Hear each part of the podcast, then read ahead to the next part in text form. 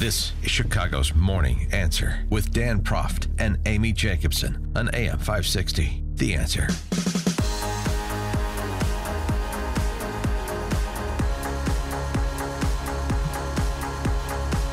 Top of the morning, Dan and Amy. So uh, early voting is uh, posting historic numbers in suburban Cook County. And a a lot of people want to read a lot into early voting that I think it's difficult to read into. But um, interestingly, some of the recent numbers I've seen, suburban communities, so suburban Cook, but also the collar counties, starting to return to their historical spreads, Republican, Democrat. Um, starting to move away from this idea there's going to be some kind of Madigan induced blue wave that hits uh, suburban Cook and the collar counties. We'll see. There's still a lot to go, and it's a, a, while to go yet. Even six days is a long time. And uh, it's a volatile political landscape, but uh, some of the trend lines are restoring to, uh, returning to historical norms. So it's just interesting to note, and it's good news for suburban candidates, uh, including candidates for Congress in tough races like Peter Roskam, who we spoke with yesterday, Yep. and our next guest, Randy Hultgren, who's a Republican congressman from the 14th congressional district, who's in a tough reelection fight. Randy, thanks for joining us. Appreciate it.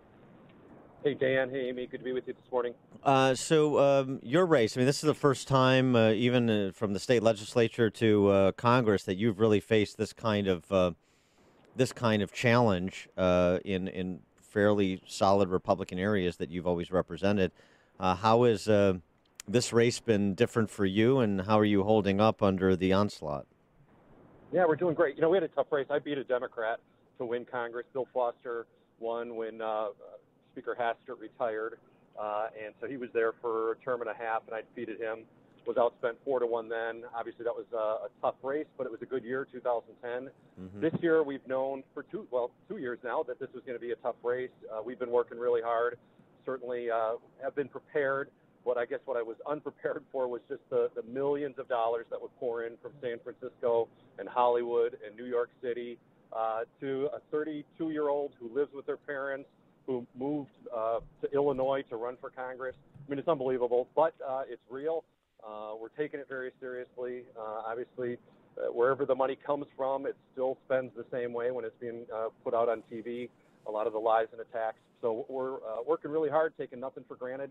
We feel good of uh, just the feel like we're peaking at the right time. Feel like there's great optimism on our side, but we can't slow down until you know a week from today. I thought about it waking up this morning. That I'm looking forward to a week from today, uh, having it over with. But uh, we're gonna we're gonna run through the tape. And not only does she have money flowing in from all over the country, but former Vice President Joe Biden is going to be in the suburbs with her today, um, trying to get out the vote and have people vote for her. You said that she moved. Where, where did she used to live, and when did she move to Illinois? Yeah, she she lived in D.C. She worked for the Obama administration, uh, so she brags about uh, being one of the the ones who rolled out Obamacare. Uh, to me, that wouldn't be something I'd be bragging about. Uh, that did not work very well, and it's been a disaster for my constituents. Uh, huge increases in premiums and costs. But anyhow, she was out in D.C., went to the march a couple years ago, and uh, decided at that point uh, to run for Congress, move back, uh, lives with her parents in Naperville. She did go to high school here, but really hasn't been here since then. Yeah, develop that a bit because uh, your vote uh, to repeal and replace Obamacare is something that she's really trying to uh, to make central to this campaign and her candidacy. And I wonder how that is being received uh, uh, in your district, your constituents. Yeah, you know, it's, it's frustrating when uh, people lie about records and about what really happened. You know, specific, specifically, she's going after the American Health Care Act, the vote that we took on that. You know, I, it wasn't a perfect bill, but it was much better than uh, Obamacare. It really did develop uh, marketplaces once again, and very specifically in it, she's saying we voted to uh, get rid of pre-existing condition coverage. That's just a lie. Section 137B of the American Health Care Act specifically says pre-existing conditions are protected, and people who are continuing insurance coverage, the insurance companies can't even ask them if they have a pre-existing condition. So again, frustrating in campaigns that people can say anything. Uh, there's very little accountability other than our ability to push back. But when, again, millions and millions and millions of dollars are, are flowing in every single day, uh, it's, it's challenging to do that. So that's where we need people, word of mouth, uh, on the ground, talking to friends, uh, saying, hey, you know what? We don't need government control of health care. We need patient focused health care. Patients and doctors making decisions for our care, not bureaucracy. Uh, that's all she knows. That's all she's ever done. Uh, and again, it would just be disaster. And, and, you know what? There's so many other issues. Healthcare is important, but the economy is important. Uh, making sure we're building up this uh, idea of opportunity for every single person, access uh, to the American dream through access to capital. I've been fighting for our community banks and credit unions. Some really good things that we've been able to do there. Right sizing regulation. Government was just out of control, uh, growing uh, over the last few years, and now we're seeing it get back to where it ought to be. So, anyhow, a very different, uh, clear choice that people have in the 14th district this year, clearer than ever. She's a proud progressive. Um, Liberal Lauren is right along uh, with Bernie Sanders, and you know she sits right in with uh, with Biden uh, and Obama. And, and again, the 14th district is is a good, solid conservative district. Well, so our hope is. Go ahead. Distinguish yourself from uh, Liberal Lauren. Uh, on the uh, issue of immigration policy, particularly with the caravan and uh, the president's decision to deploy uh, five, more than 5,000 military to the U.S. border. Where to, how do you guys uh, differentiate on that issue? Yeah, I mean, she really is, uh, again, in the Bernie Sanders mode of uh, basically open borders, uh, lax, uh, letting people in, um, full immigration, comprehensive immigration is what she's looking for. Again, I, I just disagree fundamentally. I believe every other nation in the world protects their borders, uh, decides who should come in and who shouldn't come in, makes decisions of what's good for that country, and America ought to do the same. So uh, this caravan marching towards our borders, uh, absolutely, we've got to enforce the law. We've got to make sure that we protect our borders. I've supported the president over and over again of making sure that we increase funding for border security, for walls, uh, for uh, more efforts by ICE down there. She's been opposed to the uh, great work that ICE has done of uh, saving people from human, human trafficking situations. So again, very, very clear differences of how we would view immigration policy. So, what are you doing in the past and well, the next six days to get out the vote? Well, uh, we've been working for two years really to, to get to the, this week. Uh, so we've been knocking on doors, making phone calls, identifying voters. Now we're just closing the sale.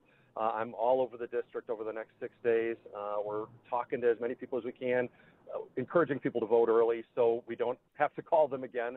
Uh, and the beautiful thing is, with a lot of the technology that we've got, everything we've been doing, walking again over the last months, we've identified who our voters are, who our likely voters are, and we're able to see real time when they vote so that we don't have to spend the time to call them to remind them to get out to vote. So uh, encourage encourage everybody. If you haven't voted yet, go vote today. Uh, it's so easy to do. Just takes a couple minutes and then uh, find somebody else who hasn't voted on election day, or two or three or five or ten, and get them to vote on election day. So we're going to be out walking, talking, knocking on doors, meeting with people, just energizing folks, letting them know again that uh, the next two years are either going to be about continued results and success, or about resistance, about impeachment, about dysfunction. Uh, and, and it's a really clear differentiation, and I absolutely believe the 14th district, the district I have the privilege of representing, and the 6th district, the one Peter Roskam represents, I think these are honestly the two to uh, who controls the majority. If Republicans can hold this, I don't see how the math could add up for Nancy Pelosi to be Speaker and Maxine Waters to be Chairman of Financial Services. You uh, took uh, one day or part of a day uh, out of your district to attend the uh, Trump rally in Southern Illinois over the weekend.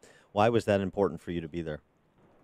Well, uh, again, I think I'm really uh, grateful for what the president has done of getting this economy growing again, fulfilling uh, the promises. I mean, he has made a lot of promises, and he's keeping those promises. And so, wanted to be there to thank him, also to support a great colleague of mine, Mike Boston, Southern Illinois, uh, who's in a tough race as well.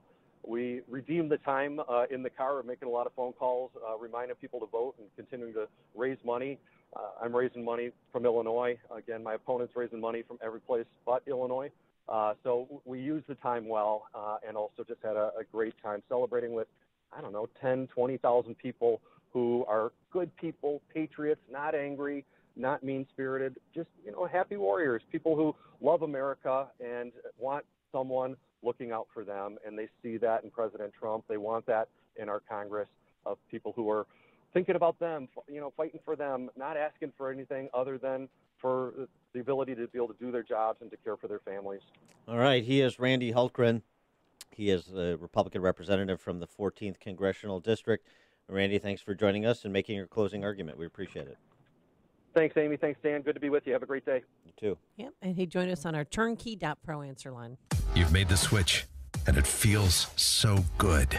You've switched to Chicago's morning answer on AM 560. The answer.